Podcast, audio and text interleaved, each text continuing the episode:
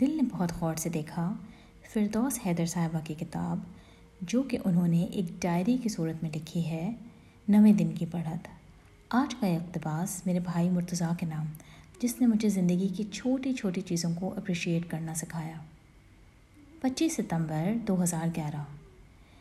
میں نے اپنی ملازمت کے دوران ایک کروڑ روپیہ بچایا تھا، تاکہ ریٹائرمنٹ کے بعد میری زندگی آرام سے گزرے، لیکن میرے بیٹے نے کاروبار میں نقصان کر دیا۔ اب میرے پاس کچھ بھی نہیں۔ میری بہن روتے ہوئے بتاتی ہے۔ تم نے ساری رقم بیٹے کو کیوں دے دی؟ میں حیرت سے پوچھتی ہوں۔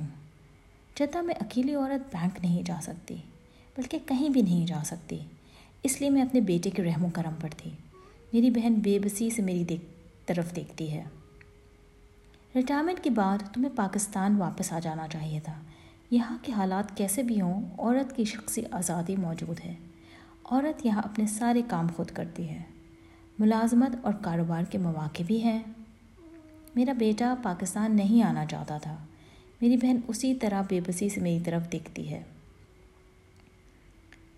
سب سے پہلے میں نے پاکستان میں مختلف بینکوں میں اس کی جو رقم موجود تھی یکجا کر کے اس کے لیے بہبود سرٹیفکیٹ خریدے اور تسلی دی کہ یہ رقم یہاں محفوظ ہے۔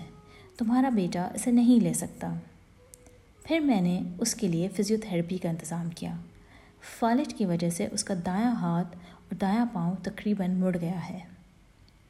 ڈاکٹر صاحب سے فون پر بات ہوئی تو میں نے اپنی بہن کا ذکر کیا۔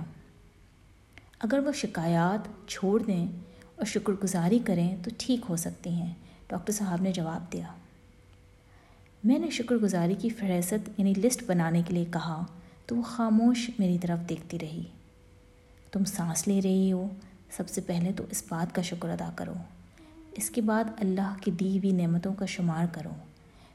پھر ان انسانوں کا شکر ادا کرو جنہوں نے تمہاری زندگی میں تم پر کوئی بھی احسان کیا ہو یا مشکل وقت میں تمہارے کام آئے ہوں۔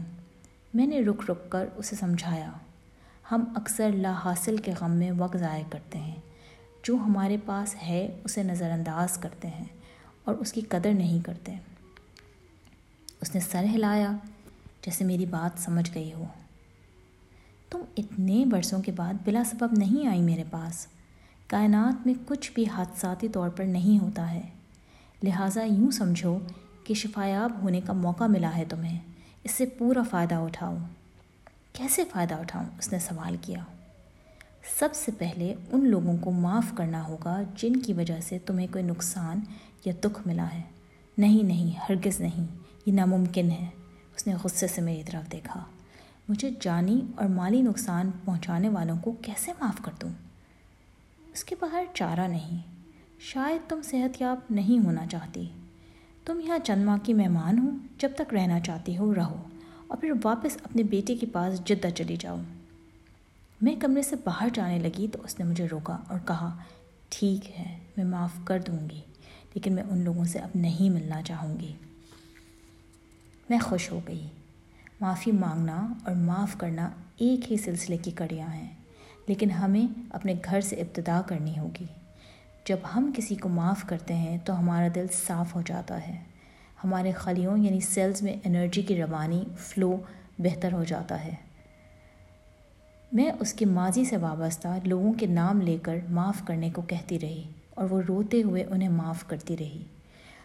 اس کے ماضی کے کہانیوں اور ان کہانیوں کے کرداروں سے اسے نجات دلانے کا یہی ایک طریقہ تھا۔